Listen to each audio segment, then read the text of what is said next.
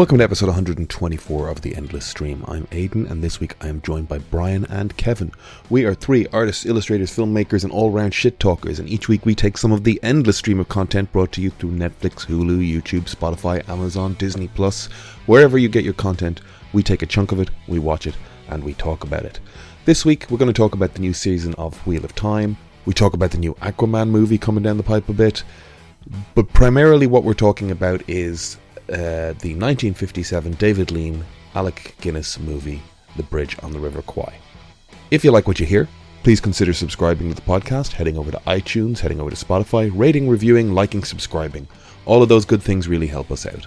On top of that, you can head over to Instagram at The Endless Cast and give us a follow. We put up posts and we put up art and clips to go with each episode over there. And that's a great place to send us a message, comment on the episode itself, suggest something for us to watch, or disagree with one of our opinions. You can do that there. Or you can send us an email at theendlesscast at gmail.com.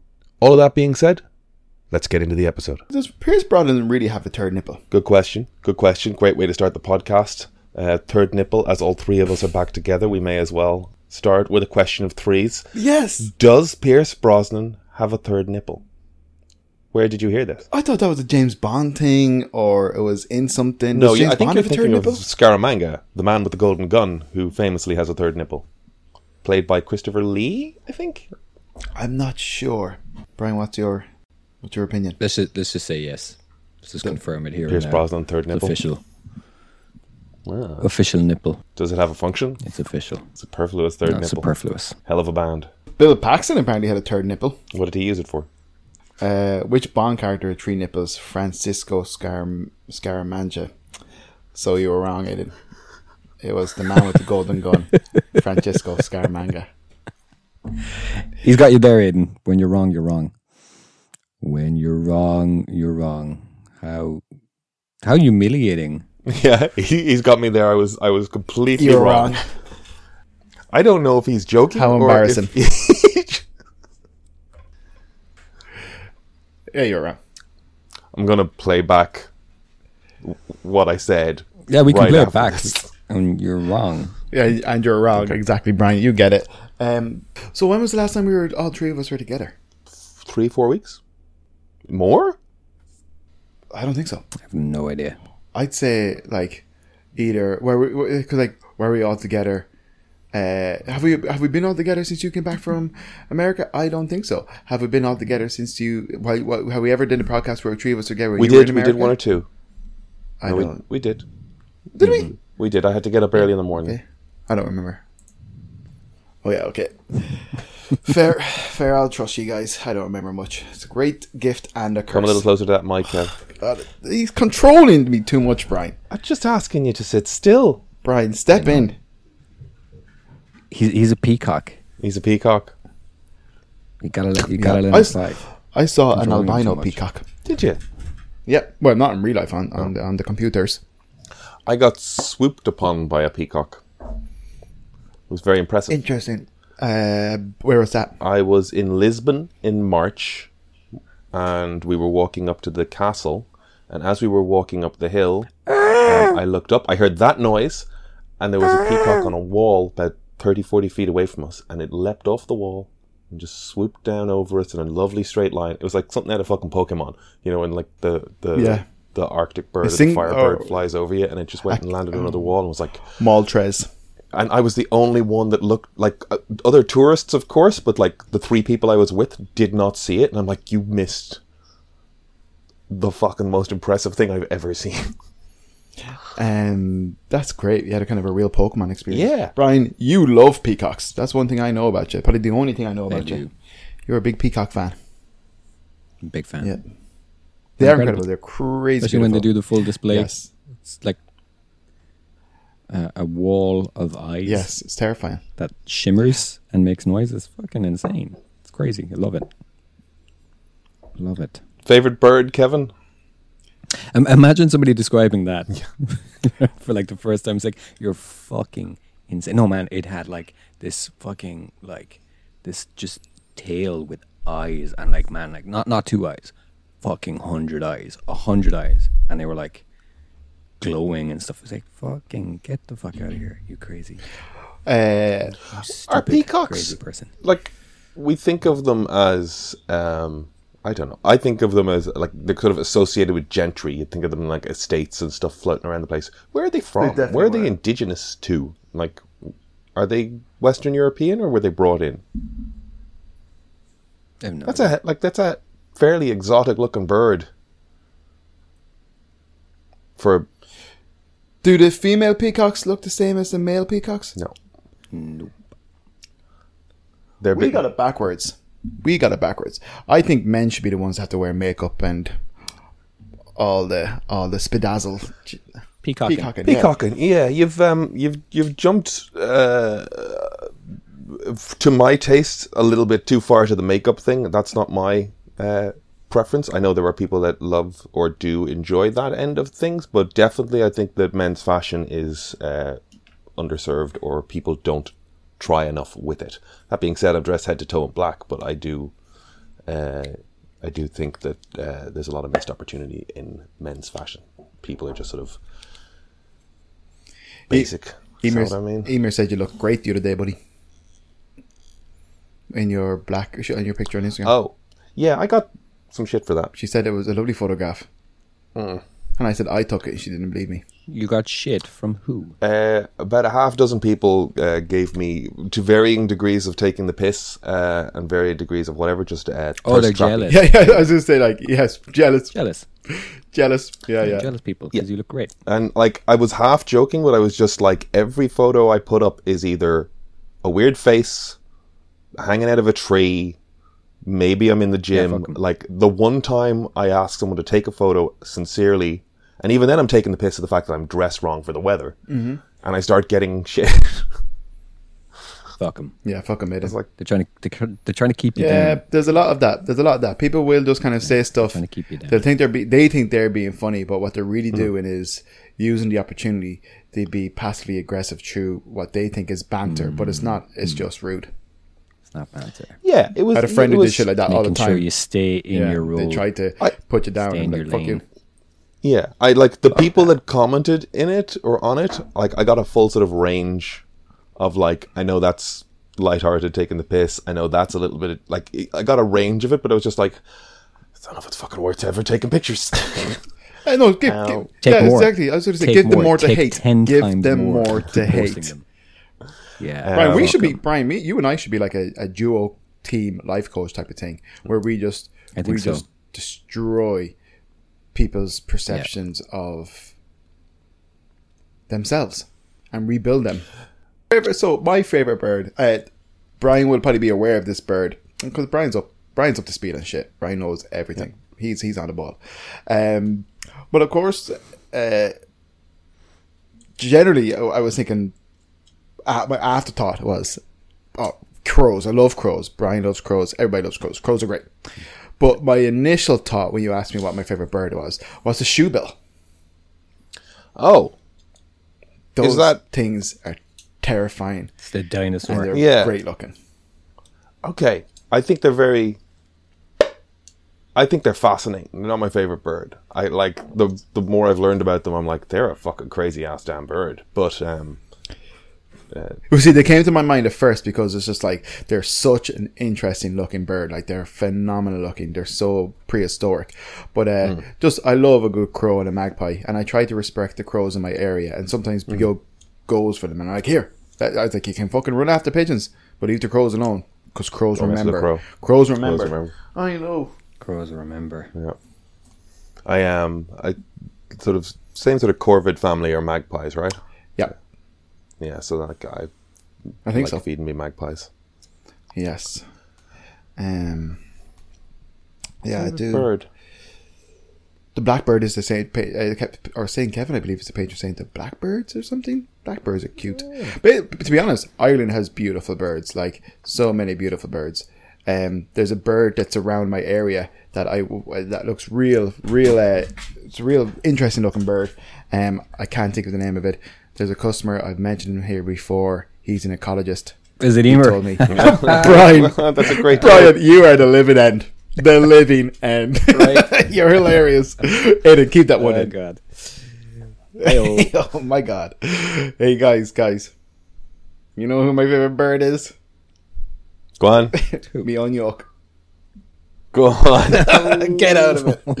Get out of it. good. Men, men, men, men, men, Men, men, men, men, men.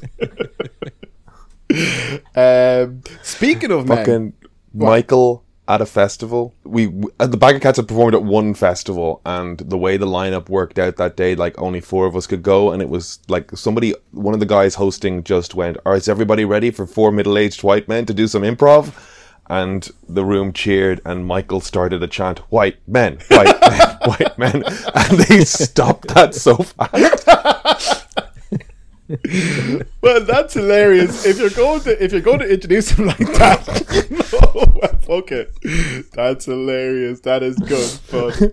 Oh my god, Um, brilliant, brilliant. Um, sorry, I interrupted you. No, I think we can leave that in because that was done to a fucking audience, right? Oh yeah, that stays. and in. it was like it's it's tongue in cheek, it's banter. Yeah, yeah, It's yeah, yeah, funny. and it got shut down. Yes, Anyway, yeah, which I think is great. But it, uh, it, it was done to get shut down. Yes, yes, but uh, uh, what was I going to say to you? I can't remember what I was going to say, but uh, I can tell you that peafowl are native to Sri Lanka in India, where they are the national bird. peafowl. Phoenicians first brought know peafowl from that. India to what is now Syria and Egypt about 3,000 years ago. oh, that peacock, peacocks. Hmm. Oh, interesting. Because we think about them as being, I don't know, I think of them as being around, but I never thought about where they come from, why they're here. Fair. Well, I, I assume uh, anything that's kind of like no, don't get me wrong. I was just going to say Ireland has a beautiful uh, collection of indigenous animals and birds and all sorts. But uh, Ireland has a beautiful collection of indigenous animal birds and all sorts. But uh, I assume stuff like peacocks and things were just brought in. Uh, from lord, British lords on their lavish grounds in Ireland, and that's essentially where they came from. Yeah, I mean that is definitely where again we're repeating ourselves. I guess at this point, that's where I associate them with. But um, I didn't think to go. Of course, fucking British Empire, India. That makes a lot of sense. Yeah, yeah. Beautiful birds, Um, beautiful birds. If you've not beautiful here, if you not, if, if you have not seen uh, a peacock before, folks, uh, don't Google them and just go to your local pet farm Or exotic pet or supplier. or exotic pet supplier. Sup- support your local exotic pet Yeah. supplier. Yeah, And if you want to eat some peacock, uh, go to your lowest rated takeaway on on on or not at all, not at all. You want to go to somewhere really like you want to head to like Cavistons or somewhere in Dalkey that does fancy ass fucking fowls, guinea hens and and and and, and uh, Or maybe don't. Hmm? Or maybe don't. All right, maybe don't. yeah. I don't think you should. Uh, but you but you can eat peacock, and it is in fact a delicacy in many places around the world. However, only the blue peacock species are allowed to be slaughtered and eaten. Consumption of the green peacock species is not allowed, as they are under a strict protection. Any news in the in the world of media this week, boys and girls? Um, are you playing Starfield by any chance, Brian, or does that interest you at all? God, no. No, Zero interest. fair enough. Um, you're not you're not No, a Bethesda game guy, right? I am not. No. Get that, get that slop You're playing. out of my You're playing face. Baldur's Gate. No. Oh, King Fall. That What, what, I, what, what I look like a nerd? No, definitely. what are you playing? Definitely. I'm playing definitely not nothing. with those You're not playing anything. Playing. I'm not playing nothing. You still you're still in the VR world. I haven't played it in weeks. You had the um, It's not it's not the PSVR, time. was it? The new P- Mm-hmm. PlayStation VR. Okay, all right, all right, okay, all right. It's not of time. Oh, I'm sorry about that, buddy. Sorry about that, pal. Sorry about that old It bean. sucks. Um, since I've got back from Edinburgh, I have settled into uh, a a hermitage. I think um, I am just staying in the house and going to the gym. Hermetic. I'm about ten days into He's gone hermetic. uh, uh, house draw right gym cycle. I did go out to try and talk to venues for comedy shows on Thursday. At which point I went to a movie. I went to see the Blue Beetle Boys. Boys. Um, um, a little late to it, I guess, in terms of Thumb like up, thumb down. thumbs up, thumbs down. Uh, I think I'm gonna If it gi- I'm gonna give it a, like a Eight years ago, it'd be a thumbs up. yeah. If it came out a long time ago, it would be a thumbs up. Um, I think it's good. It's got some weak moments. It's got some stuff that's like very Spy Kidsy in terms of like the family doing shit together. Um, That's racist, but, but, that's okay. not bad. Um, I think that it's diminished by its association with what the DCEU has been since 2013, I think, through, you know, Man of Steel, Dark Knight, or Batman versus Superman, all of that shit. Um, I do think it's very telling that uh, it is the most disconnected from the DCEU film I've seen. Um, there's no illusions. Like even Shazam, which is pretty standalone, has uh, Cavill's Superman suit popping up at the end, so that ties you into uh, Cavill's Superman. This thing mentions Batman, it mentions Superman, it mentions a Blue Beetle being around in like the decade or 20 years beforehand. It's got the history of Dan Garrett, but it's completely, you don't see any I don't think you see any production design or aesthetic that we've associated with the DCEU up to this point. And coming out of it, I was like, if anything is going to survive this transition, I think it might be this because it's spot on to the comic and it's not tied to anything that's come before it. So, um, It's also got like largely new cast. it, So, entirely new you know, cast. contracts and stuff like that. It's it's not. Oh, I know what you're saying. Yeah, yeah. Um, There's a rumor going around. uh, I don't even know where it's from. It, it, somebody cropped a sentence. Somebody could have typed it in a Word document and just cropped it in to make it look like it was, you know, a rumor or a headline or something. But it's just funny to me. Uh, they're saying that Aquaman, Aquaman 2 has been lost in the Warner Brothers servers. Imagine. And they can't find it. Which, if it was true, that would be absolutely hilarious. oh, Um, that would be so. it, because it could be true because it could it could go the way of Batgirl. You know, it might be cheaper for them to take Just a, insurance right off it. uh, yeah tax loss. God Almighty. What's I the- don't. I, I don't know. Like has Because I mean, the the Flash was pretty dismal, and hyping that up. yeah.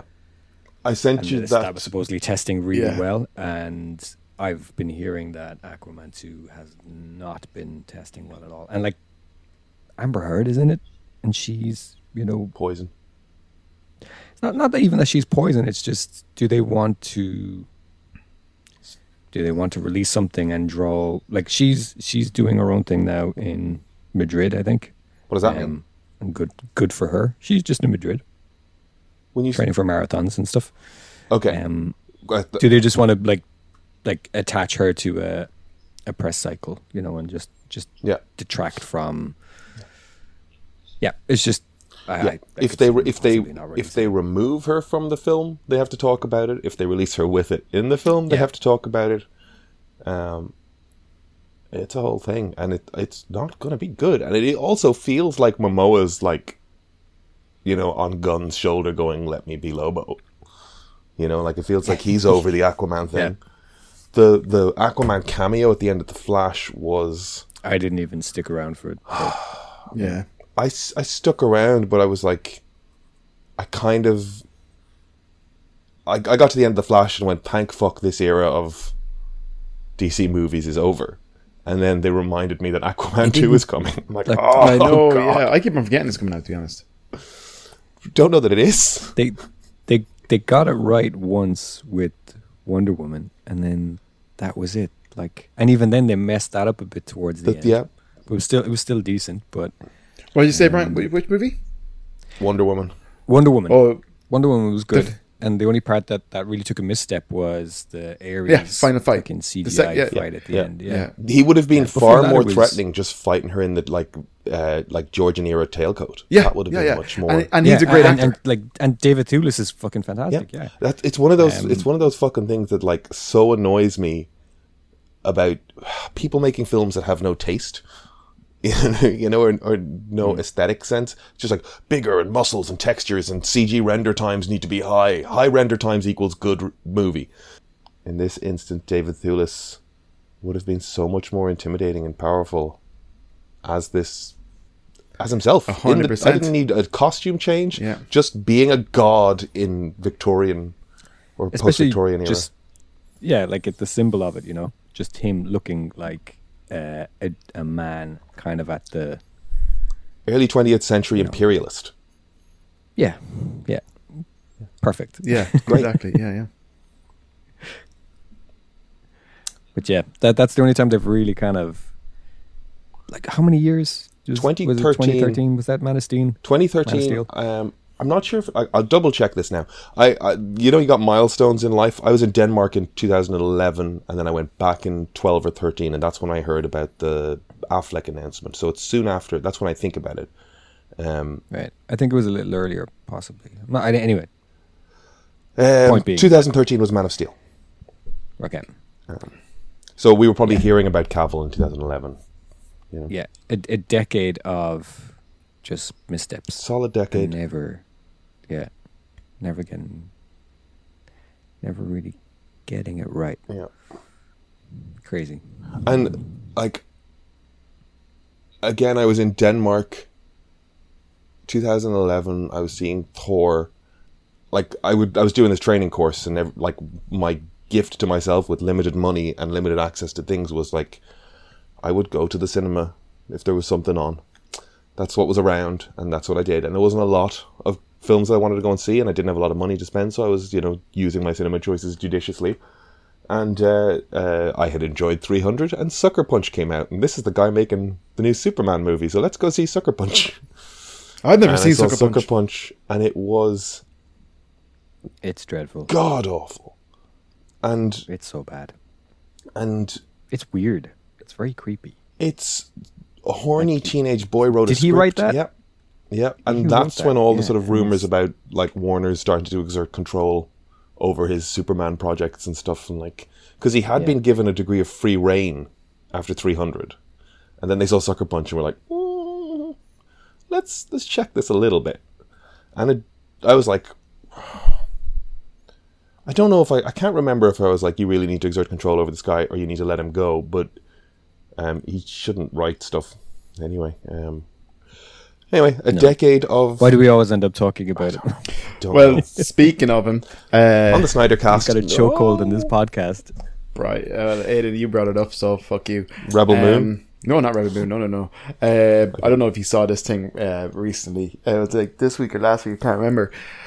A Twitter account has dug up, it's called a Snyderverse or something on on uh, Twitter, and has its logo as the X, the same as the Twitter logo, and all that kind of stuff. and this bot.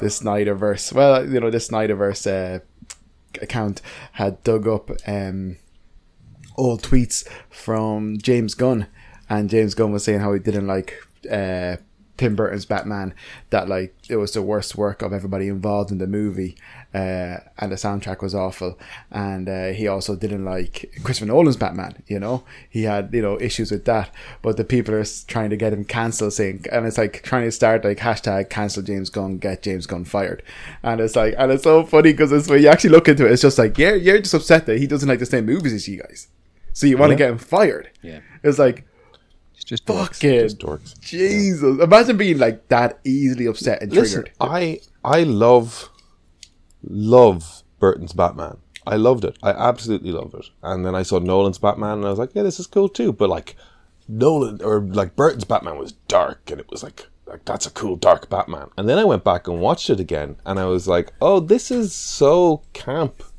in so many ways. And it's like he made the suit black, but he's made Adam West's Batman with you know body armor and dark corners. Like it's it's so kitschy and like down to the Joker's like henchmen and the Dutch angles and like he just mm-hmm. he just remade the '60s show. Like And and the thing is, Schumacher was just doing the same thing. It just it was just too far. yeah, yeah, Yeah. you know? yeah. And Too it just- overproduced. It, it just needed to be. Yeah, need. You know, people talk about him being the worst things ever, but he was just trying to do what had already kind of been established in terms of let's take this very camp kitschy thing and dial it up for the taste of the decade. Yep. You know, Yep. and it worked, and then it didn't work.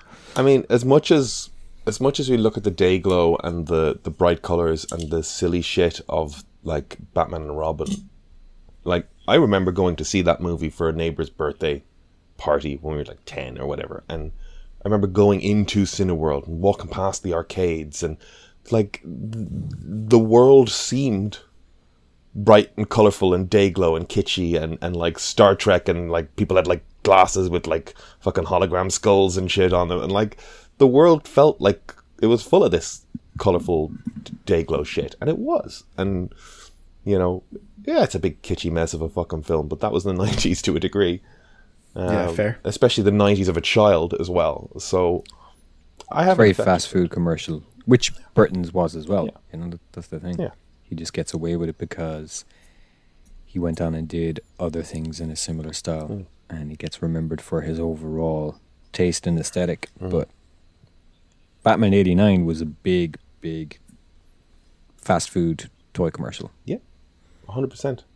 The um, Kevin and I went to the comic shop there in the middle of the week, and um, I saw the they had a copy of the number one Blue Beetle with with uh, Jaime Reyes as the it, it was the the relaunch of that Blue Beetle, and I was looking at it going, God, this feels like this just happened because I am a Blue Beetle fan. Like I don't know how many Blue Beetle fans there are out there, but it ties to the fact that like when I went to a market stall in Dunleary in, 2000, in 1994, 95, the first time I found like actual American comics for sale in long boxes in a dark market in Dunleary, four for a pound, I got two issues of Blue Beetle and two issues of Blue Devil. And I just read those books inside out just stared at every page because I'd never heard of this character. And it was so bright and fun and goofy and I loved it. So like I've got a, a you know, a deep affection for the Blue Beetle.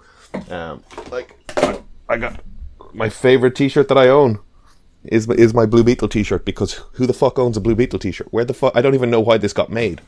um, and it's like Ted Kord Blue Beetle. Like I love this thing. Um, it's it's getting kind of worn, but it's like I don't know. So um, what I was getting to there though was um, it's interesting how technologies become standard and unnoticed. Now, this is going to make sense in a second. Um, the the Batman movies that we see from the eighties and the the nineties are made a certain way because they've got certain production techniques and certain visual effects and budgets and and filmmaking options available to them. And as we've gone on, as you get into the Nolan world of things and the budgets become more like the the fact that we can do superheroic things in films and not look at it and go, "That's shit." You know, like you think of that Captain America with the rubber ears. Um, It's just shifting technologies as much as anything else. Some, I mean, making a Batman in the eighties and nineties, maybe you had to lean into the the absurdity of it a little bit more. Um, and I got there because I saw that issue of the Blue Beetle in Sub City. I went, that feels like that just happened yesterday, but I think it's 2013, 2014 was the year on the cover. And you can look at comics from the 90s and go, that's a 90s comic. You can tell by the, the, the line work, you can tell by the uh, coloring styles. Yeah, the graphic design choices on the color on the cover. You can tell a comic from the 80s, you can tell a comic from 70s, 60s. You can work your way back and gauge the age of them. Digital art, photo like d- drawing directly onto a screen in Photoshop. Like I could not tell you what year that Blue Beetle comic came out of. It just looks like a digitally colored comic. Now maybe you know art styles and stuff, but it feels like the tool set has got to the point where people just do whatever the hell they want now, and it it looks. I I just don't know what what would be a what would be an art style trend of the last ten years. Uh, know? I well, in the last ten years, I'm not sure, but uh, definitely, I like I think I mean I feel like you're having to gauge it by like the the costume designs. Like I can tell you a new 52 because they redesigned the high collar and lots of lines on the suit, but not from the production styles. You know what I mean? fair. Does that make sense? Yeah, yeah. I think I think it's going through though a bit of a stylistic shift at the moment. You know, I think uh, uh, I think it's definitely going down the route of the likes of James Harren. Uh, he seems to be kind of as influential as Mig- to artists as maybe Mignola was, or you know, because I think James Harren is building, but he's obviously influencing a huge amount of people. Like I think Darren Warren, Daniel Warren Johnson is heavily influenced by him. How am I spelling James Harren? Brian H A H A R R E N. James Harren. Sorry. I would have thought they were kind of contemporaries, though. No. What do you mean? Like kind of? Him Uh, and Daniel Warren Johnson. Oh, you're so you're talking Yeah, about would've- Megan, oh. is it? yeah, Yeah. and Rumble and Hellboy. I think he did some Hellboy. I yeah, I, I would think of them as contemporaries. Yeah. Uh, well, I know Daniel Warren Johnson has literally said Yeah. like he saw he, he was teaching art in the school or something, saw James's stuff and was just like, "What the fuck?" And that's actually kind of that was one of the final pushes that made him go like, "I got to do this." And for me, they're both very manga Yeah, influenced. but that's true as well. 100%. I, I- I can see I can see the Mignola influence for sure as well, particularly with Harren. Yeah. But um, Well, that's I the, would that's say the, of the contents and the topics kind of and manga. Cthulhu and. Well, this, but this is true. This that's a good point, Brian. Actually, as well. This is like we're we're we're looking at like because it's like realistically, they're guys our age to a degree, right? That are kind of like coming up, and you know, obviously years of work behind them, and now they're they're getting the fruits of their labor, so they're more prominent now. But they're a bunch of guys, if- like probably some of the first generation of artists that would have been really influenced by manga uh, and had more access to it. All, that, all that it- it- Zippetone stuff is coming back in a big way. It's the access and the availability to tutorials and training and stuff. Like you could hand me a packet full of that Zippetone stuff, but if I can't go to YouTube and see how the fuck it's being used, um, I'm not going to be able to figure it out in the same way. You know, um, like I've said that before with like, um, oh, I can't remember the name of the artist. There's an artist who's um, um, the Dam Keeper. You know that animated film. Um, all the character design stuff was done by a guy there, and I remember looking at his line work, going, "How the fuck is he doing that?" Like, he's just pencil drawings that look gorgeous. And then one day, he just put up an Instagram video of him drawing, and I went, "Oh, look at the way he's moving the pencil. That's how he's doing it." You know, and like suddenly, I just got a pencil out, did it, and was like, "It's that simple." All I needed to see was see how he's making the mark, and of course, you know, his design sense is going to lead to how the characters look and whatnot. But in terms of how he's making that mark, it's like, great, got it. So having access to how to use, how to throw down ink and how to uh, throw those, um, is it Zipatone? Is that what? What's the name of that stuff? Yeah, Ziptone. Ziptone, Ziptone stuff. Um, having access to and, and examples of how to use it makes a huge difference. Yeah, fair. But I think that stuff is obviously uh, becoming more and more prominent in comics nowadays. You definitely see more people utilizing it. Yeah, um, I mean, Like as, as it's- goes through it's having a fads and- resurgence yeah, for sure. Yeah, yeah, I think goes through fads and trends and stuff. Yeah. Well, there's so many, so many digital artists that like if if people get really good at that 2D stuff, or if people get really good at those traditional skill sets, they stand out. Like Daniel Warren Johnson stands out for his traditional, Yeah. the complexity of traditional work. Um. Sean Gordon Murphy as well with his pens and his inks and his his, his stuff. Uh, the Yeah, I don't know if I sent it a group chat. Uh, I think he posted a Gambit and Rogue commission he was working on. Uh, very, very cool. Okay. So the Blue Beetle movie was fun. Oh, yes. Uh, I was uh, hap- I was kind of surprised they went down the OMAC route, uh, the One Man Army Corps stuff. Uh, I guess because I haven't read the Jamie Reyes stuff or Jaime Reyes stuff. Um, it's fun. I hope they keep him around. Basically, is where I'm getting to. Do you think they will? I don't know if Gunn will. I don't know. I've no idea. Um, Gunn has sort of been what on the fence about what's staying and what's going. I think if he had, if the Flash had been a massive success, I think he would have been more obligated to hang on to stuff. Um, what a fucking mess! I sent you that TikTok of like the visual effects stuff Oh, of him, Instagram, yeah. and what I was looking at was like the comment or the title under it, where somebody was just like, "This is a work of art." Yeah. And it's just like he looks like he's being held up by his fucking crotch, not running right. Like he's looks horrible. How do you anyway? Especially as they like, I don't think of the Eternals as a standout film for many things, but the the the super speed run across the world was cool. What was that character's name? Makkari? Or am I making that up? Yeah, Makkari. Um, anyway, Yeah. Oh, well, you know, it is what it is. Will we see more Blue Beetle? Who knows? I have to watch it first, anyways. Aiden and I had another cinema experience this week. Hmm. And uh, we went to see Bridge over the River Kwai in the Stella Cinema. Aiden, you hadn't been there before. It's been my second time there. I went last Saturday to see Barbie. Uh, what did you? What, did you, what, what do you think? What was your experience? Have you ever been to Stella, Brian? Uh, not the cinema, no. Okay. I've been in the bar, Okay. but no, not cinema.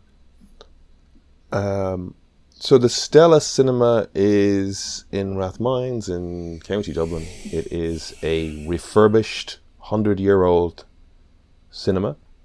Uh, they've got lovely photographs of it and like ticket stubs and things lying around from it being functional in the 60s and the 50s and I guess 30s. I guess we can go back through time. That's 100 years.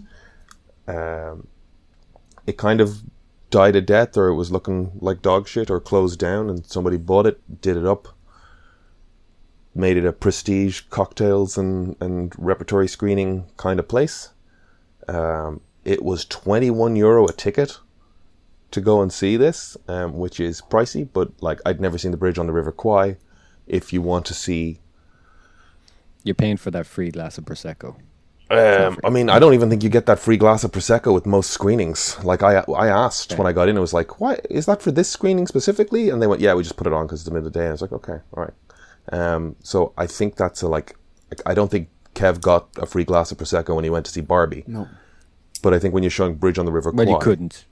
You couldn't have that crowd. yeah, look, it's expensive. Um, but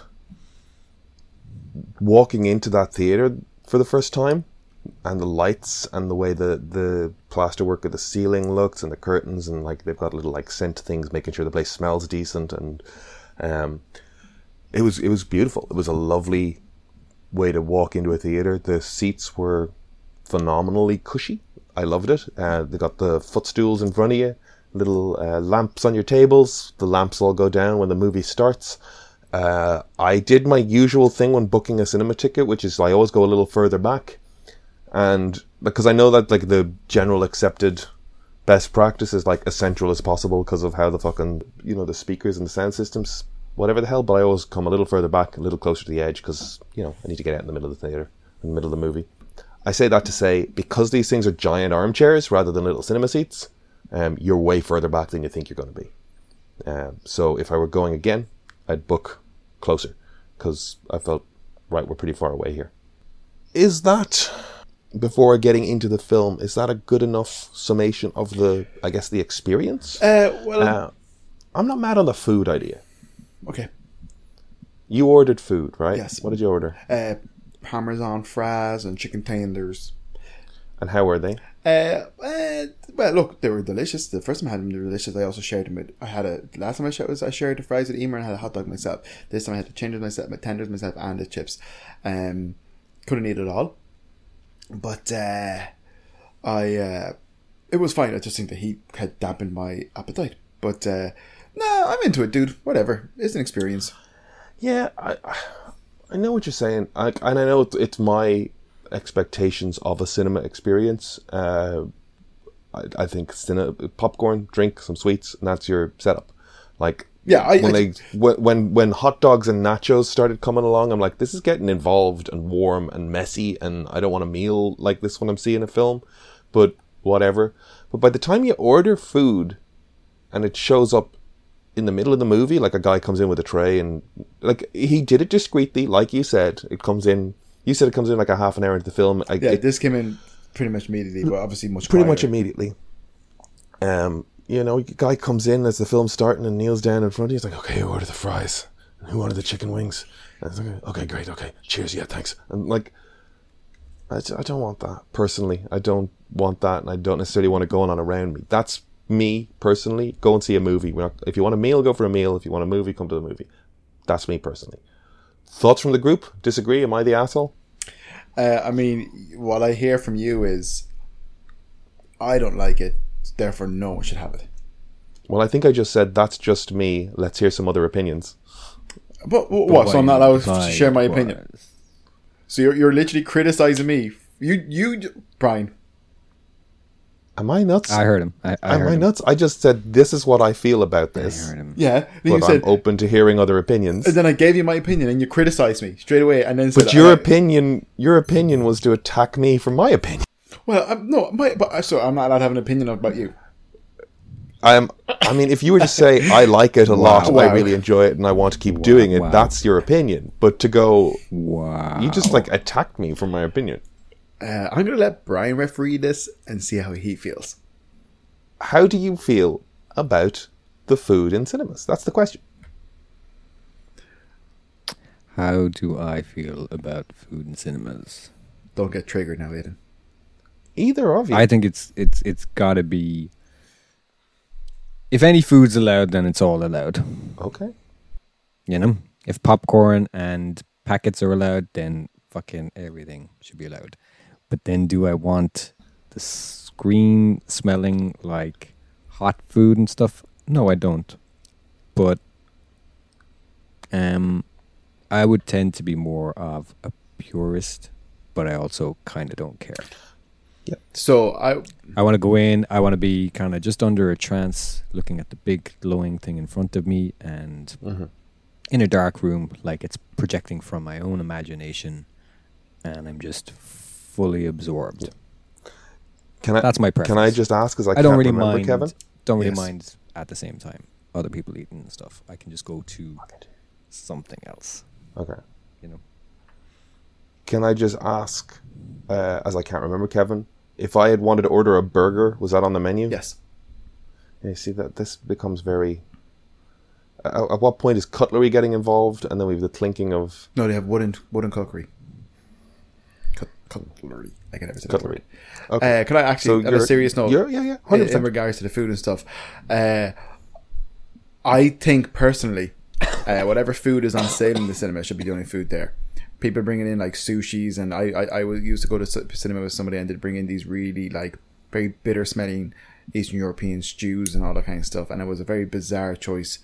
Uh, but also people would turn around and be like, "Oh, sorry, like kind of that smells too bad. Can you cover it up?" You know, which I think is fair enough because it's it's spoiling your experience. You know, Sure. um, but in in fairness, watching with Bridge over the River Kwai uh, and having the my portion of foods beside me, I did move them from the left side to which where you were on to the right side because even I was just like at a point it was just like the Frank's hot sauce was on the chicken tenders. It's like I'm smelling it all the time now and I don't like it. So your experience of having the food next to you was discouraging. Yes. But, but but I didn't but I didn't have that with the hot dog. Hot dog hot dog was gone.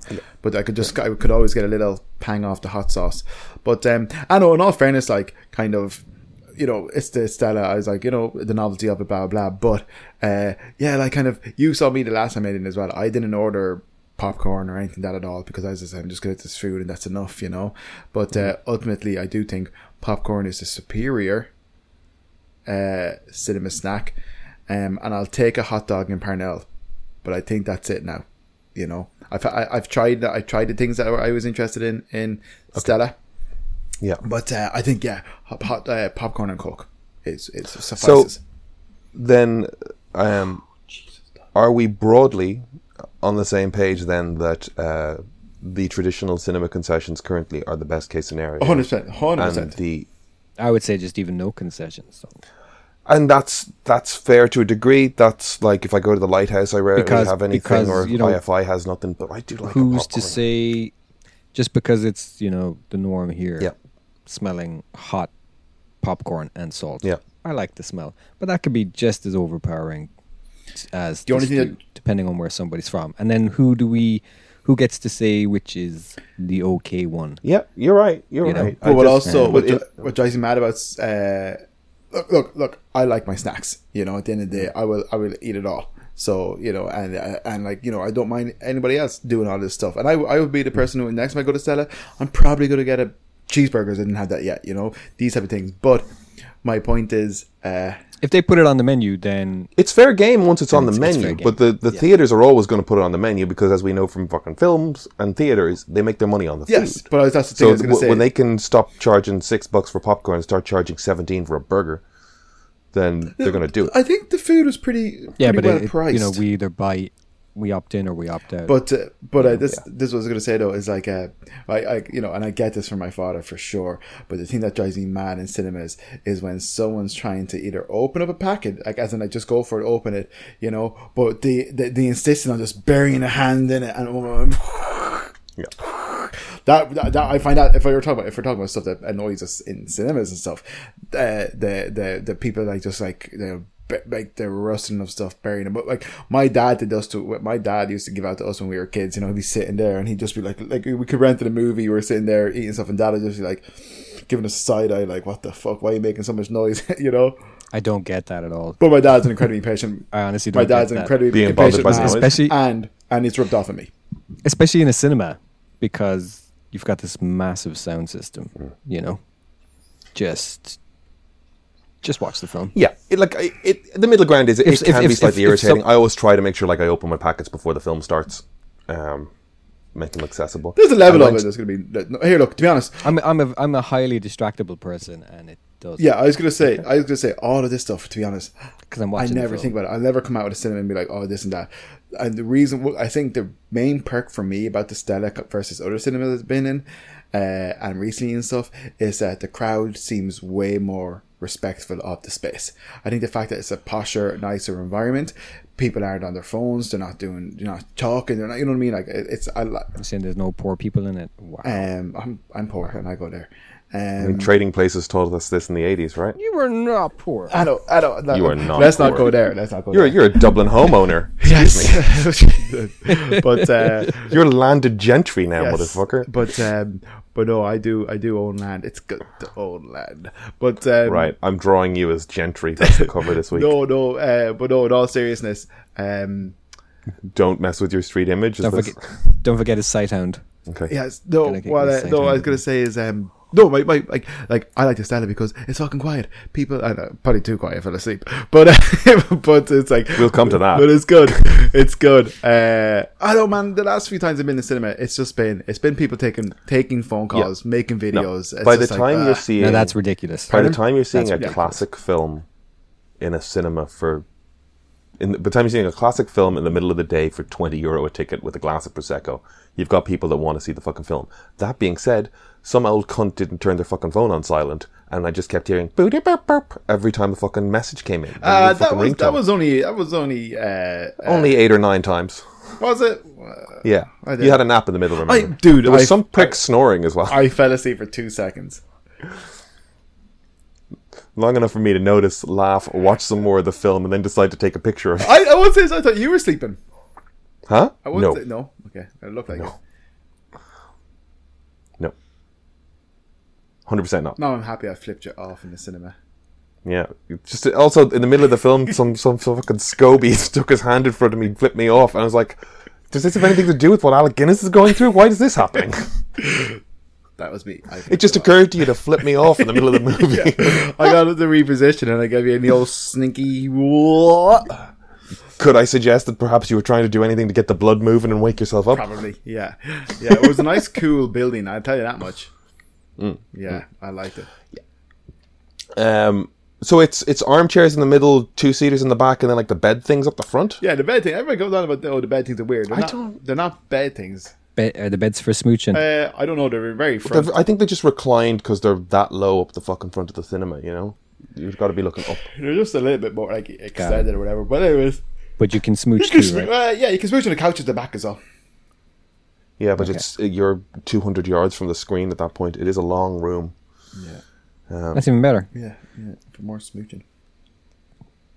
But okay, you can't watch a film and smooch Y- yeah, you so can't. what difference does it make if you're far away Right. that's a fair point. Um, that's a fair point. Sitting in the back row of the movies on a Saturday night with you. Is that an actual song? Yeah. Uh, so, anyways, this the cinema, the Stella, I like it. It's good. The food is good. Bring food back in the cinema. More food in the cinema is what I say. no, Give me a seafood no, chowder no. any day. No, no. Yeah. Dinner theater bad. There's a restaurant. That's what you want. There's a restaurant. Seafood chowder, napkins. Yeah. Crunchy croutons. Slurp it up. Slurping it up. There's a restaurant in Dublin tried to do stand-up comedy while serving dinners, and it was by all accounts a fucking disaster. Was that was that my connect? Was that my contact to you? No. Okay, No. okay. No. This was actually a, it was a place. I can't remember where the fuck it was. I do remember that it was like it was near enough to Shinee, and they came in and flyered their comedy night to the customers of the comedy night that was on in there. You know, it was a bit like, huh? bit a bit toe steppy, I think. Fair. But um, I don't know. People are trying things. The movie itself, then, The Bridge on the River Kwai, 1957. Alec Guinness. Um, oh, what's the other guy? William Holden, Jack Hawkins, Sessue Hayakawa as um, Colonel Saito, I think. Um, I had never seen this. Have had have you seen this, Brian? Yes. Kevin, you had seen it. Uh, I'd seen, yeah, I've, I, I, you know, I've seen enough of it to remember bits and bobs of it, but then at the same time, uh, kind of, you know, definitely a rewatch was like watching most of it again. So, Not my adult life. what's put it what's what's your association with the bridge on the River Kwai? Like, Uh, I think of it as like a It's it's it's it's one of the best. It's one of the best things you can pick for a game of Hangman. just based on the, get the variety by of letters. the number of yeah, not even the variety. Just people see those empty spaces, and they go, "What? That can't be a thing." yeah, fair, interesting. Um, Or they used to, at least. Probably Yeah. not so much these days. um, but but, uh, but, but but it's daunting. Yeah. when you it would have been Yeah, you got it. You got it. You got a lot of a lot of e's, a's, Mm-hmm. o, i. You get you get a lot of vowels out of it. Oh, you do, you do. I'm just saying, you know, when people see it, that initial That little what the fuck am I going to do blank here? spots, they go, "I'm never going to get this." And then even if they get the E's, they're like, "What?" Yeah. yeah. Um, and also, just to mention it. But I mean, less so these days, probably. so, what were you going to say, Kevin? Uh, you asked me a question. I can't remember. Yep, your association with the bridge on the River Kwai. Oh, like not not anything particularly mad. More, I'm sure, uh, most people's association with it, but it would have been on RTE a fair amount growing up, and my dad would have watched it a fair amount growing up, and it's a movie I would have been very familiar with. I would have seen it on TV first, and then I would have watched it again in college. Fair.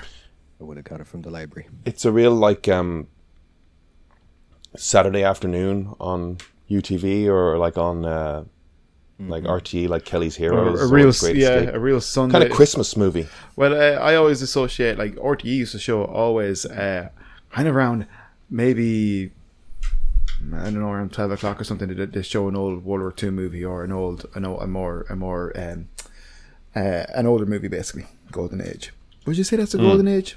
Maybe not. I would. I w- whether or not it's Fifty-seven. like- I think it's fifty-seven. Yeah, yeah, fifty-seven. Um, I, I think of that style of film, that that aesthetic, that cinemascope, that Technicolor, that that style of film and filmmaking, that level of special effects, as you know, classic movies. You know, as um, the stuff that you see at Christmas. Now, really, what's happening is. I'm growing up in the Or early do you need to 90s, fill, fill sho- time? Schedule. I'm growing up in the 90s and they're showing films from 30 years ago. And now we're in 2023 and they're showing films from 30 years ago. And instead we're seeing fucking, I don't know, Harry Potter and Transformers movies at Christmas. It, I come, I do have that thing where I come down on Christmas Day or Christmas evening or New Year's Day and Stephen's Day and I'm like, let's put on a, a seasonal piece of programming. And it's like, it's not, you know, Jimmy Stewart and Bell Book and Candle. It's Transformers: The Revenge of the Fallen. I'm like, mm, this isn't quite what I want in this time of the year. But is that just me being a dick? Yeah. Cool. Um, I had never. I wasn't going to say dick. I was just going to say curmudgeon. curmudgeon. But yeah. an old curmudgeon. Go on. Hatch. I just I, I I I do think that um I do think that there's this idea maybe that uh, national broadcasters get this window at one end of the year to screen stuff as sort of special seasonal festivus stuff and they have all of cinema to play with and the fact that we're reaching for the winter soldier They also have what they've already paid for. that's fair never thought of it we like that still show this. We've we've paid for this. We still have the rights to show this. Mm. So You- just put put it on. Right. I do wish they would. What they were instead doing was, uh, who was the guy on RTE that used to like screen the midnight movies or choose the midnight movies? Brian Reddin, Is that who it was? maybe. Um, Is that who you're thinking of? No, well, maybe I don't know. I just remember the I remember the phenomenon of the late chosen movies being sort of more interesting and more variety to them. Um, but I can't. That was remember the Friday night thing, though. I can't remember the guy that did it. You're talking about the Friday night one. Yeah, Brian Reddin, I believe. Yeah. um, yeah. That's that's kind of what I'm getting at. Is like when we get to the It's the end. last picture show, wasn't that's the name of it. Thank you. Um, it? Yep. when we get to that end of the year and we've got this room to just not choose or not show broadcast television, it's like, well, what fucking movies were there from the 40s, 50s, 60s, 70s that you're not showing the rest of the year? We should get him on. Is that doable? I don't know. Let's investigate. Why not? Well, you'd have to talk to him. I wouldn't have a Let's clue. That sounds like an Aiden job. There are many jobs that sound like Aiden jobs. But no, j- This is but one of no them. jobs hiring. So what? I It, think we got an Aiden. what? Uh, what's your? I don't know. What, what do you think of the bridge on the River Kwai? I'll ask Brian because it's been a while since you've seen it. What's your, like? I didn't rewatch it. I, I know. That's why I said it's been a while Oh, yeah, since okay, you've seen it. right. So I'm asking you with the loosest association. Like, do you remember liking it? Do you remember Oh, yeah. anything No, stand it, out as like sure. a problem in it, or like bad storytelling, bad filmmaking? What's a highlight? What's a good thing? You know, like, what are your thoughts? I, I think the last time I watched it was in IADT. Okay, Um, yeah, two Snyders ago. that's two old Snyder cycles. Man. That's two old Snyder cycles. I was talking to somebody about that a little It's bit. piss and and, rain. uh, I was I was talking to somebody about comic book shit, and I just got to a point where it's like, I think I got four Batman reboots left in me, and then I'm dead, so I'm not really worried anymore. um, but two Snyder cycles ago, you watched The Bridge on the River Kwai, and you, I think I watched it in the library. right, Um, which was the style at the time. it was the style at the time. You weren't allowed to take the library DVDs was the place to be. The library was the place to be. Mm. Um, I had seen it on TV uh, before that. I came up, must have come up somewhere in class for me to kind of think. I gotta go watch this. Probably in the film history classes, like I'm going to check this out again. But it was a while ago. Mm. I don't really recall it. Yeah, but I did like it. Mm. You'd seen it. I, I had Who'd seen never it? seen it. I'd love to get Kevin's thoughts it. on it Oh, before I go at it from a like That's surprising. It's a blind. It was a blind spot, and um, cutting this. Often when my mother goes, "Oh, this is a great movie," I go, mm. sure. I get my back up a little bit, um, and it becomes a block because my mother just went on and on about Alec Guinness, um, and yeah, I'd get a little back up on it. But um, Kevin, What's become of you, Kevin? I feel like he's left laundry outside or something. That could be it. That's just me guessing, but it would be the only reason why the pissing rain outside would be an issue. All right, well, I'll, I'll give you my take on it then, um, having never seen it. Um, I really enjoyed it. Uh, it definitely fell into like, look, it could have been a little shorter. Um, it's got that sort of old timey filmmaking where it's just like a little, little more time spent just slowly panning across a room. Um, but you know that's part of the charm of older films as well. It's like take its time. Um, there's stuff in it where I really enjoyed it, right? Like, so, so Colonel Nicholson, Alec Guinness's Colonel Nicholson comes along and he kind of gets Stockholm syndromed into building this bridge for his Japanese captors. Uh, he sort of fixates on doing a good job and maintaining the discipline of his unit and becomes kind of invested in the work that they're doing as being important. And when his military companions come along to destroy a strategic target for the Japanese, he kind of causes a, a problem for them because he's now fixated on the thing he's built. That's just a little recap for anyone who's never seen it. Um, it, it was great. The the scale of it as well. Like Yeah, in the opening huge. credits, they they mentioned the the engineering firm that was brought in to build the bridge. You know, because they had to actually build the bloody bridge. Um, the the number of extras, the battalion that are using to build the thing was huge. So that's really impressive. Um, the there's some stuff in it where you're going. So a, lot of the uh, early section is about Alec Guinness sticking to his guns around enforcing uh, the rules of the Geneva Convention. Neither he nor his uh, fellow officers are to be uh, press ganged into manual labor as prisoners of war. And the colonel of the camp is insisting that everybody who's a prisoner will work regardless of their rank. And he is beaten and sweatboxed, and so are his uh, his fellow officers. And ultimately, the guy folds and agrees that they will take on an administrative position overseeing whatever. Now, what we're cheering for here is the posh boys refusing to work. And what the rest of the battalion ultimately cheer him for and raise him on his shoulders, raise them on their shoulders for, is the posh boys won't do the work. And they've maintained the working, they've maintained the class structure into the POW camp, and the working men are uh, overjoyed for this, overjoyed by this.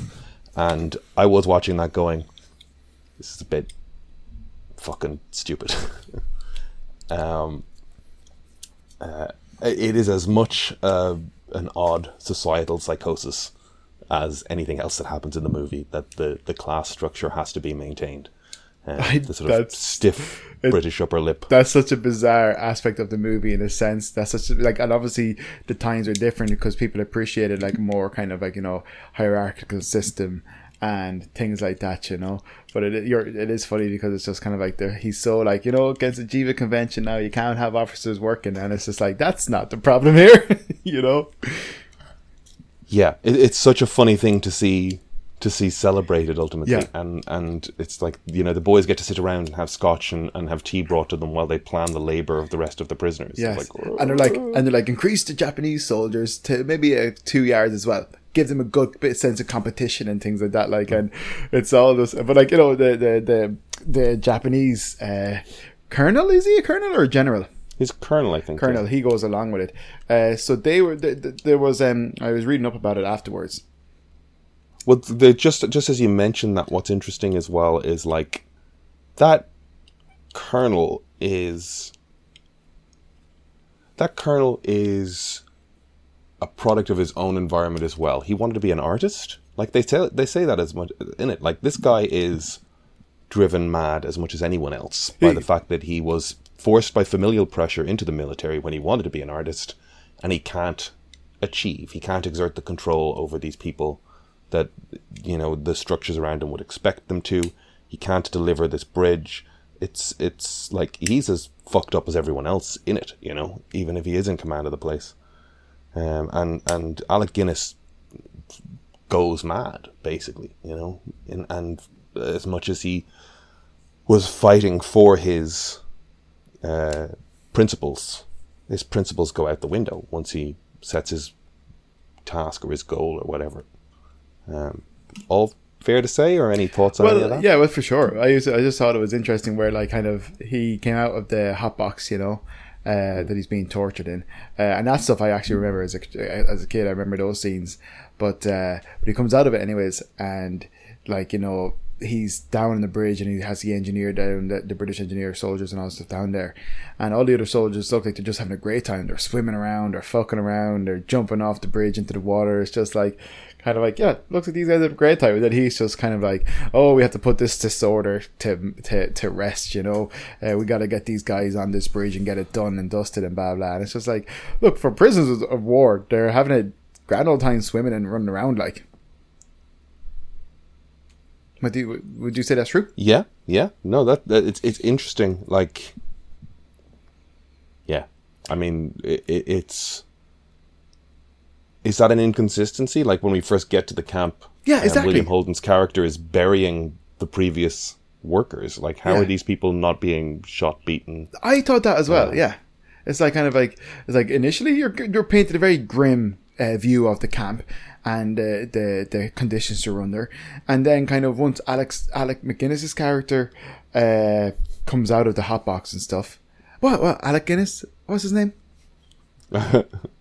Alec McGuinness, Is it Alec McGuinness? Alec, Guin- Alec Guinness, Alec, Alec Guinness. Guinness. Alec Guinness. yeah. Sorry, we. I, I kind of smiled. I was I was not going to say anything, and I kind of smiled, and Brian smiled, and I thought you were looking down. I thought we'd got past it. Sorry. No, uh, um, because I, I have the thing here, like, is this Classic that his name? Kevinism. But um, Kevinism. Yeah, we love it. it should be an Evanism. But uh, but um, what was I going to say? Mm. Anyways, yeah, I can't remember. But I was going to say earlier that Colonel Saito, Saito, Saito? Saito, uh, was based on Major Risaburo, which I'm probably butchering names. I can't even say normal names. Saito, but uh, but he was he, in the movie. This guy is quite hard uh, nosed and, and, and tough.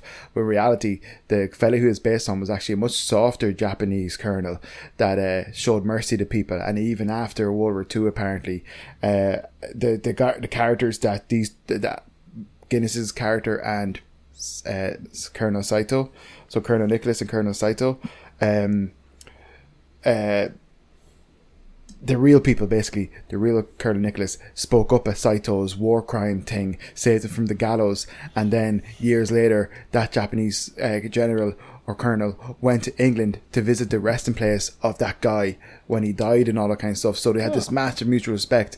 He said that the Colonel Saito was actually much softer and much more empathetic and understanding than most, say, uh, people that- for prisoner of war, uh, over prisoner of wars and stuff, and that the British soldier, the British colonel, spoke in his defence at the Saito's uh, war crime hearing, which is interesting. I thought. It is. It And is. and uh, do you remember? You know, uh, you know, uh, uh, Private Joyce. He was the young buck they brought Yeah. from. Yeah, so Private Joyce is one of the characters Yeah, the in the young movie. commando. Yes, young commando. He actually saved the director's life on the movie. Go on. They were shooting a scene in a water in whatever kind of happened. The director got uh, kind of like swept away or taken by stronger currents and got brought down the river and stuff. A man jumped in and swam after him and got him, saved him. oh, Yeah, amazing. like he's proper proper saved them. And uh, another fact that the elephants that were used in the movie, uh, it was like whatever conditions they were working and using in, uh, the elephants would just take breaks and they just swim and lie in the water for hours and hours, despite the crew crying to be like, no, no, we gotta film, we gotta do these things. The elephants didn't care. They were just like, nah, we're Yeah. taking a break, and they take a break for hours, just playing. Elephants wouldn't give a lie in the water. No, Elephants are like that. Great, yeah. But uh, I have to say, kind of like. Uh, I, I'm, I'm, I'm, I'm sorry I had to jump out there because it started to rain and I have all my clothes on the line, so I kind Yeah, of panicked. we- we guessed. But um, yeah, uh, it was, it was, Jesus, scared the shit out of me. But uh, the, the like the ending of the the last scene of the movie, the last half an hour, forty minutes, like the movie's great. Like I I think I think it's like it builds up slowly and stuff. But as soon as the kind of the British and the American, the commandos are trying to kind of um take out the the bridge and stuff. They're on that journey. It gets really really intense and stuff. It's really fun. But at the ending, like that last bit where like you know, uh, Colonel Nicholas is on the bridge. He sees that there's something kind of you know something up. Uh, he starts noticing the wires and stuff, and he starts to investigate. Like it all just it shit hits the fan. It, everything just goes out the window. It's fucking nuts. Like it really is intense. So there's there's some things that are like We can spoil this movie. It's been out for yeah yeah 1950 fucking seven. Six- There, there's um there's stuff years? in the time it takes to establish things. Like as much as I'm saying it's ludicrous that he's fighting for this principle of like the officers wouldn't work. They're establishing this character as a lunatic who gets a fucking idea in his head and won't let it go to the point of death. yeah, You know? yeah, Like, Stubborn that's- old brass. that's that's something in and of itself. One of the things I noticed was um, uh, so he he comes in carrying the um, oh there's a name for this and I can't remember what it is, but he's carrying this little stick under his arm and it's a it's a it's a mark of rank as much as anything else. Those guys carry carry that little stick. That's a that's a that's a thing. If I think back to my classical studies, it like goes back to like fucking Roman army, you know, carrying a little stick of rank, like a walking stick or a riding crop type of thing. And when he's having that initial argument with Saito, Saito breaks the stick and throws him in the hotbox. And once he gets his way, he picks up a stick on the ground and is just carrying it around again, like this is his mark of office. But what I thought was a lovely little touch was when he's having this sort of moment of like reflection about his life and the value of the work he's done, the fact that this bridge is going to stand and he's leaning on the railing of that bridge. There's a point where he's talking about this feeling of accomplishment for what he's done here and what he's going to go on to do, and he drops the stick into the water.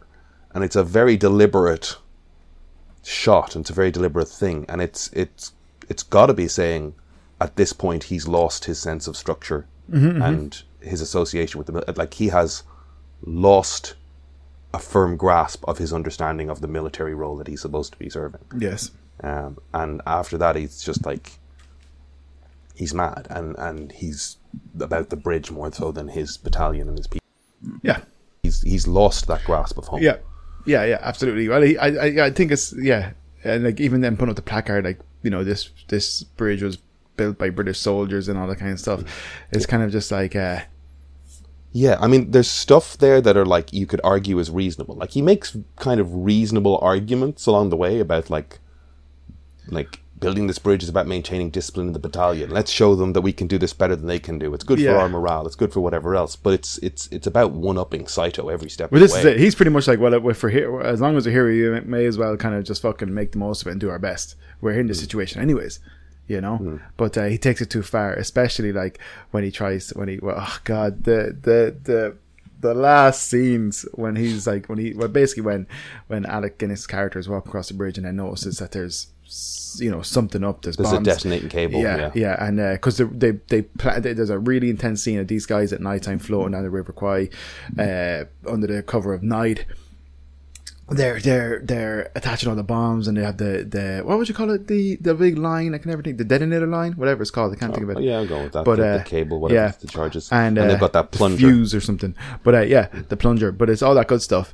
Um, but uh, so the, the- you know that's all really intense, and you know they build this up, and you're waiting for it. Then the next morning they wake up, the bloody river has has uh, Yeah, the level dropped. yeah the level dropped in the river, so it exposes the banks and stuff. So elements of the wire are exposed.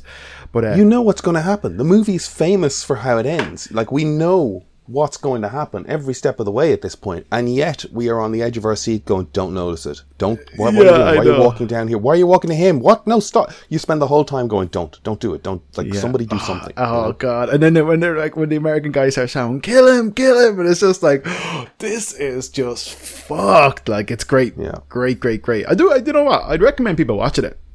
Um. Hundred percent. It's brilliant. I know, but you know what I mean. Like it's quite uh, nowadays. People don't watch things that are from the nineties. Never mind, you know, as in like, I think. I think when we were younger, it was easier to watch that kind of stuff because there was Oh, we've talked about this. Yeah. You- there was no channels to change. You Yeah. watched what was on. there exactly yeah, we're, yeah. we're the last generation of watched what was on. yeah, yeah. yeah. um, which is cool. I don't mean to be curmudgeonly. No, no, no, One no, way no, is not course. better than the Like, other, but but we we- saw. Yeah, like you know, like for generations first before us were the last not to grow up without the internet and all that kind of stuff. So you know, I haven't seen changes. a lot of shit that exists on the internet. Yeah. but I watched what was on. Yeah, uh, Um, great, great movie though, and just, just, just great. The only thing, the only thing I was going to say is uh, we're kind of funny. Uh, all these movies of the time, the fifties and sixties and stuff. Uh, especially when they started doing color and stuff. Like it's when when when they want to show people sweating, they just lathered them in oil. It's just a bunch of oily lads. Throw a lot of water at them, yeah. Yeah, water or oil. But it's always all those movies all the times. Everybody's so shiny.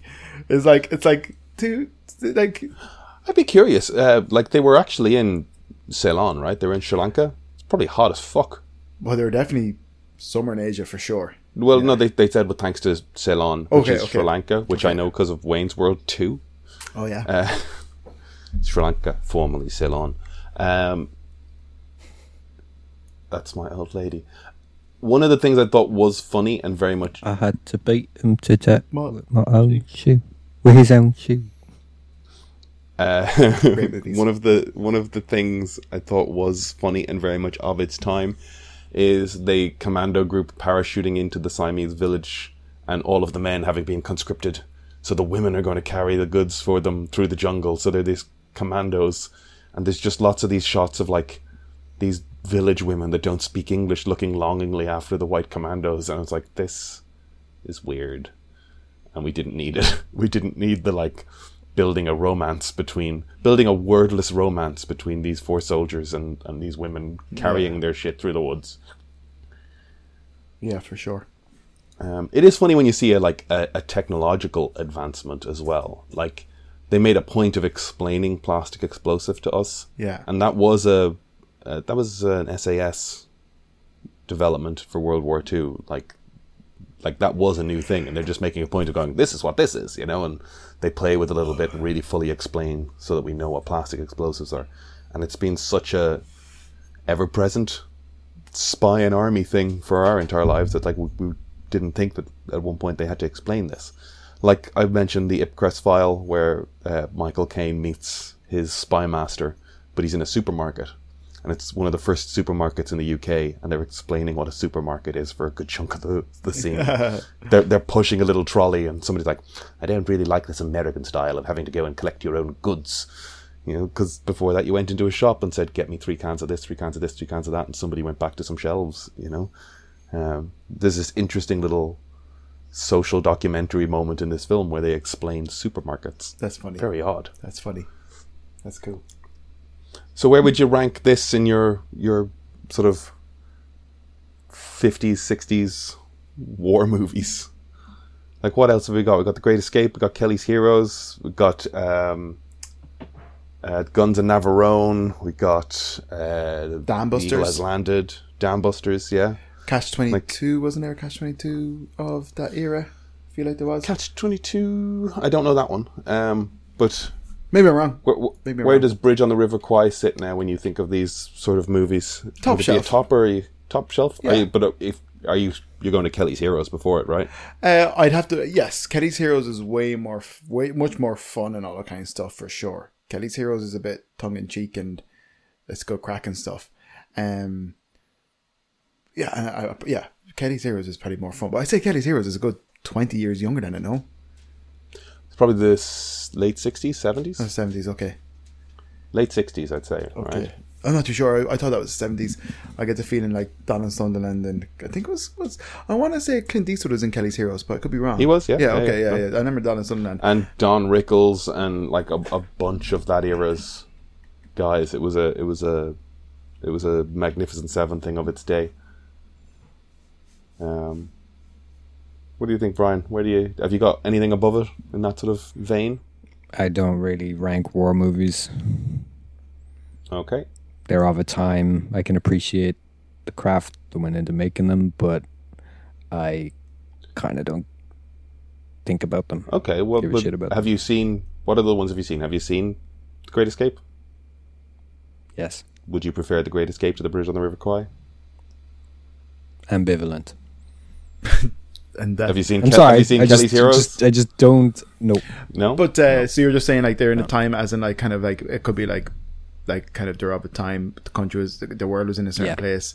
They're they're maybe a little bit We made a lot of them. dinosaurs. But the world is like that's that's the thing as well. Like watching something like this, going okay, 1957, so it's 12 years after World War II has ended. Like we're 23 years after, or we're 22 years after 9/11. You know, like where what are our 9/11 films? You know, like what that that's a similar well, I- mindset. we do have like like Zero Dark Thirty. so I think it goes through like I think it's like kind of you have war movies, then you have the western, then you have the mafia gangster type era, and then you have the you know there's there's whatever between that, and then you would have had uh like maybe it was like the kind of 2000s thriller or the not the, the 90s thriller you know like that kind of like the game and you know like i feel like there was so many like good thrillers and kind of those type of movies in the 90s early 2000s but then you have the superhero kind of phase but like there's always a kind of a phase like obviously not the, I don't like. I don't think there's an identifiable cycle in like a hundred and odd years of cinema. I don't think we've enough. Oh i think pattern i think to you establish. i think it, i think there is i just don't think I don't think it means cycle. yeah, I don't like exactly. But I was going to say like there's always like an element of an overarch a, a genre that's very popular. There's always something that's popular at the time, but like if I like early days of Hollywood, they were pissing out westerns because they built the bloody sets and all of their studios existed in the in California. They just like it's hard to it's hard to say that the western was particularly popular in that era as much as it is to say they just kept making fucking westerns because it cost no money. It cost comparatively no money, right? Was that was was the western so popular because people loved westerns, or we built the sets, we've got the costumes, we've got the footage of horses riding back and forth.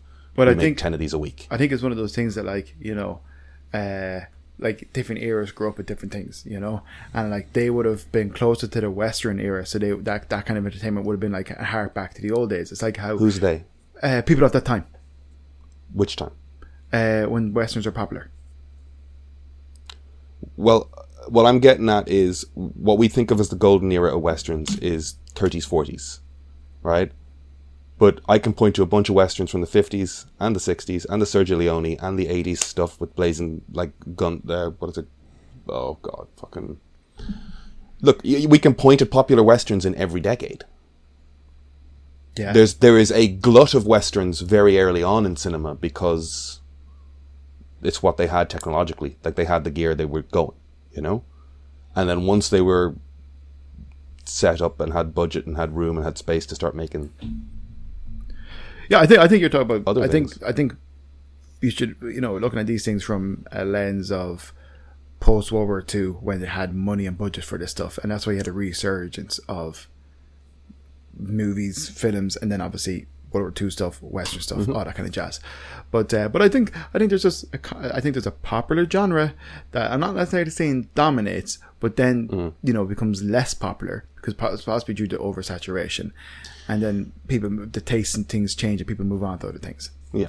Something always hits big and then something always hits big and then there's a bunch of stuff trying to hit, hit the same vein. So Game of Thrones has led to so many fantasy TV shows Fantasy subsequently. epics. Or, or attempted swings at fantasy epics, which is going to actually allow me to pivot from that onto Wheel of Time season two came out, right? Um, and Brian, did you watch that? or have you been watching Did. it? You did. So, um, I guess I can. We'll wrap up on Bridge on the River Kwai with uh, Thumbs up. It's a classic. Go see it. See it on DVD or wherever you can get it. Yeah. If you've not seen it, And then, uh, take a little take a little trip I will just to to History Town. I just want to caveat that with something with something small. Ooh, I want to caveat. Say, yes, I want to say. Um, Caveat at emptor. Pardon? Buyer beware. No. Uh, Okay. It was just. It was also kind of a nice experience seeing Bridge over the River Kwai in a cinema like Stella. You Hmm. know, I kind of felt like you know it's obviously a cinema of a time. This is a movie of a time, and it was just kind of like it's like if you were ever to see Bridge over the River Kwai in a cinema, that was the cinema scene. You know, Yeah. it felt fitting. It was nice. That's all I was gonna add. No, that's that's a great uh, great point. Is that it? It, felt um, Felt right. environment specific as well. But put put the movie on your TV, sit down, pay attention to it, have a good movie experience, um, make a little effort, and it's it's great. Um, cool, Brian. The Wheel of Time. Uh, I didn't watch the first series. Again, I've had a couple of people say to me, "Oh, it's back. Let's watch it." You mentioned it when we were just setting up here. You've watched season two. How did you find Only a couple of episodes in. How many episodes? It's not finished. Four, You're very quiet. three, three or four. Uh, I'm not sure if it's volume. Or, you're three or four episodes in. Okay. How does it compare to season one? Is it I like it. you like it? Is it Netflix or is it Amazon? I like it.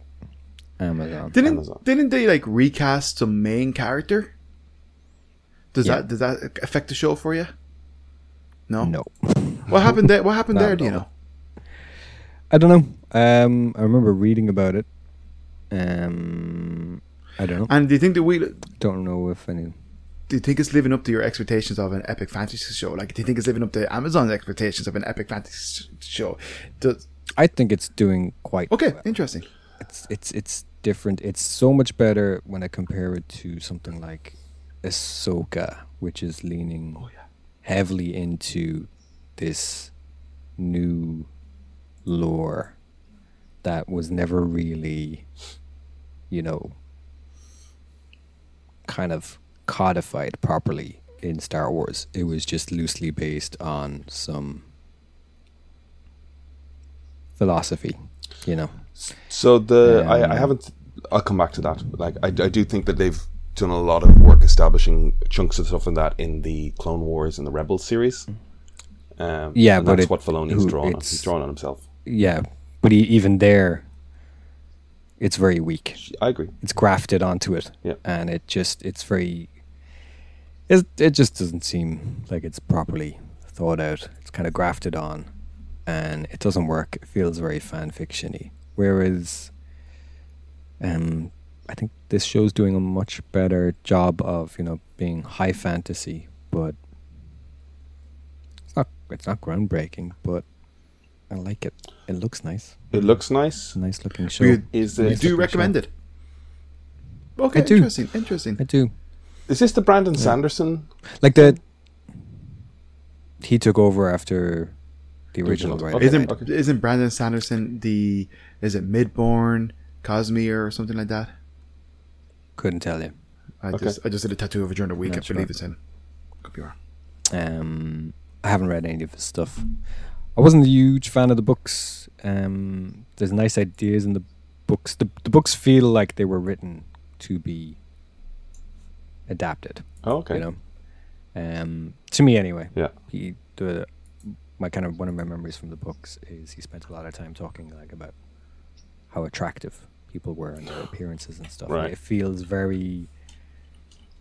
It kind of feels Star Warsy, for lack of a better word, but set in more of a, a medieval setting, and it fleshes out things kind of nicely. But in terms of reading it and it, you know, enriching my soul, it didn't really do that. But in terms of being a, a, a cool fantasy world, I liked it in that sense. But I didn't think the books were particularly amazing, particularly if I compare it to Le Guin or someone like that. Mm. Um, but I'm enjoying the show. It's it's it's good. I don't remember a lot of the books. I remember enough. How I does it stack up to something like um, The Witcher? Infinitely better. Infinitely better. Okay. The Witcher is such a disappointment. I turned off the latest season of The Didn't Witcher. even watch it, buddy. Three minutes. Yeah. in. It looks so cheap. Um, it looks like an ITV kids show. Yeah. I keep comparing it to Xena. I just turned it off. Literally, it, it opens with a fight scene, and it even looks like they spent time rehearsing the fight. Um, but then the way it's shot, like the production, just the cinematography, the photography of it, it just looked awful, and I turned it off. And this is so much better. I can't even remember if it's straying from the books or not. I know pe- I know people who've read the books that aren't happy with it, which is kind of crazy because, like I said, the books are they're okay. yeah. The book, I, I think, I think the books are great fodder for adaptation, but I don't think they're great literary works. You know, Mhm. But I think he, I think they're interesting in, in terms of like the scene setting and the characters that he kind of comes up with. I I, I think it, it I think it was a good fit. Check it out. Okay. Um, maybe maybe maybe maybe even read one of maybe even read one of the books first, and then compare. I think that might be the way to go. Read book one, then watch it, and then go. Oh, that's interesting. That's cool. I think it's doing a really good job. I think it's elevating the books basically. Oh, okay. Cool. That's a rare. That's what I think. All right. People You kind of sold me on it. but Um, I shall watch Read some book one. People would disagree. Okay. you'll fly through book one. Read book one and check it out. All my friends read. read Because book one, book one is around season one, I Okay. think. So yeah. I might, I might, uh, I won't, uh, I might not read it, but I will take your advice, and potentially I have some audio book tokens that, uh, or go, Yep. yeah, do yeah, that and. I can tattoo and listen Yep. to it if I'm not talking to my customers. that, that's what I'm enjoying about it. Is is I I think it's a good adaptation in that sense. Um, Well, that's great. That's that's pretty I- much the best. I remember broad plot points of the books, and I'm like, oh, I remember this bit. Yeah. I remember that, but that's interesting. I like how that's not quite how I pictured that, but that's cool. I like that. Fair. That's great. I think I think they're they're elevating each other basically, but that's me. cool. I know a lot of the book fans don't like it. I hope I hope it sees it through to the end. I hope they don't. Yeah, that. because it's it's it's good. Is there an end? I feel like that series kind of went for a billion books. It goes on forever, yeah. And there's probably I know I know even the book fans refer to like the jumping off point. I think I think three books before the end, three books before the last book or something. Kind of fans refer to as the crawl because it's notoriously slow. Lots of scene setting. Um, so maybe they could un you know maybe they could cut a lot of that. I don't know, but I, I would like to see it. I would like to see it go further. Um, it's a, it's a nice looking show. Cool. nice production design. It's good. Yeah, like it. that's that's what I feel is like just gone in The Witcher. If it was ever there, Mm-hmm. you know, I look at the costumes people are wearing, and I'm just like, this is. Especially in, There's- in the there's a wizarding scene- Mm-hmm. world, I guess I look at those costumes and I just go, "What the fuck is this? This is this is." There's a scene in the latest fan." episode where, yeah, where Rosamund Pike is meeting up with this.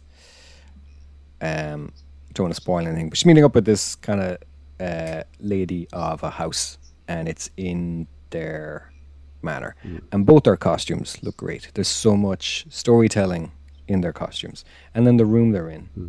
the room is immaculately designed. Yeah. It looks fantastic. Yeah. It looks great, Yeah. and that's really missing from something like The Witcher. Yeah, I felt. yeah. The costume.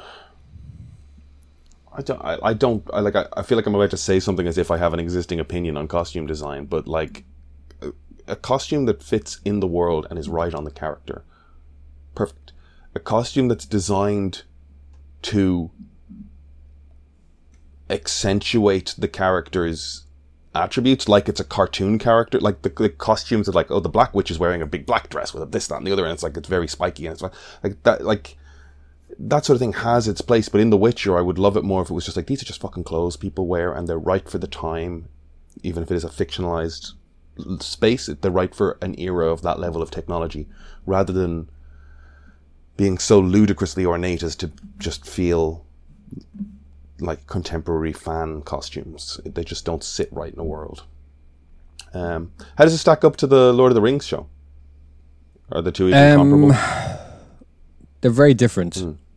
I would prefer this. The Lord of the Rings is kind of, it's, it's interpreting a lot of a kind of a lore type stuff. Right.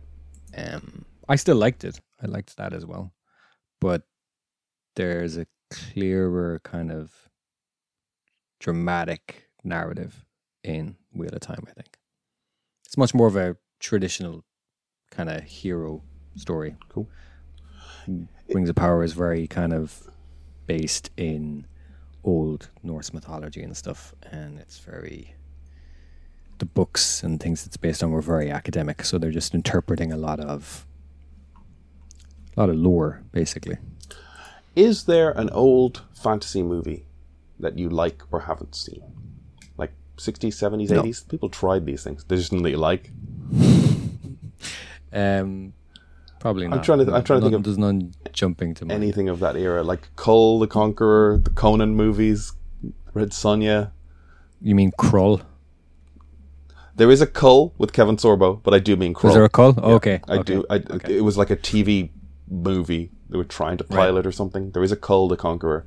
But yeah, Krull is definitely a thing too. The one with the The five knifed throwing Yeah. jib jab. yeah, yeah. Um, Beastmaster, of course.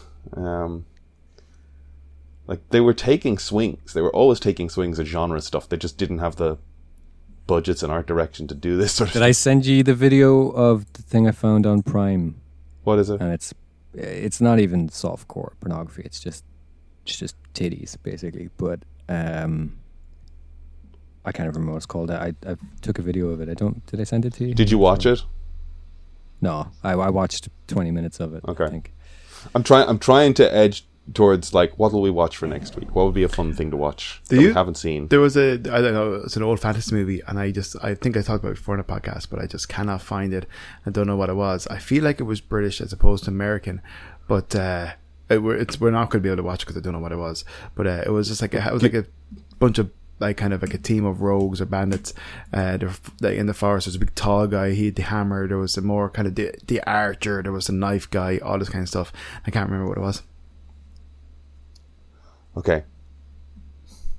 I'd love to find out what it was but I can't Do you remember? Do you remember anything about the plot? Uh, I really don't.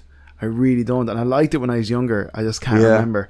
Uh, here, look, And it's you're- British. you're- I think it I'm was. making faces, yeah, but I'm Yeah. just, I'm just like, it, it's one of these things. Like if you, if any details, Uh, oh, towards it. like it's like it's one of those things where I know I've seen it. I know I've watched it. Um, I've I think I've spoken to my brothers about it. I've tried to find it a few times. No, like my my brain is so hazy on the details. Like I can't. I remember the kind of like the. I think the guy with the big hammer acts was a tall guy, black beard, bald. Uh, there was like an elfy kind of pointy eared guy, I think, with like arrows or knives and stuff. It was it was real, real Yeah. tropey, like, and I'd say it's seventies, potentially eighties. Yeah, that's not going to help. No, no. I get you, I get you. But like, there's loads of those. Like, I can think of loads of these fantasy movies, but it's like, I don't know. Um, all right, well then, have have we all seen the Thirteenth Warrior? I was watching clips of that during the week. Antonio Banderas. Would you watch it, rewatch it, or refresh your memory on it and talk about it next week? Sure. Yeah, Kevin. Uh, yeah, I can probably get it, watch it. Yeah, I'll probably try to get it in there. Okay.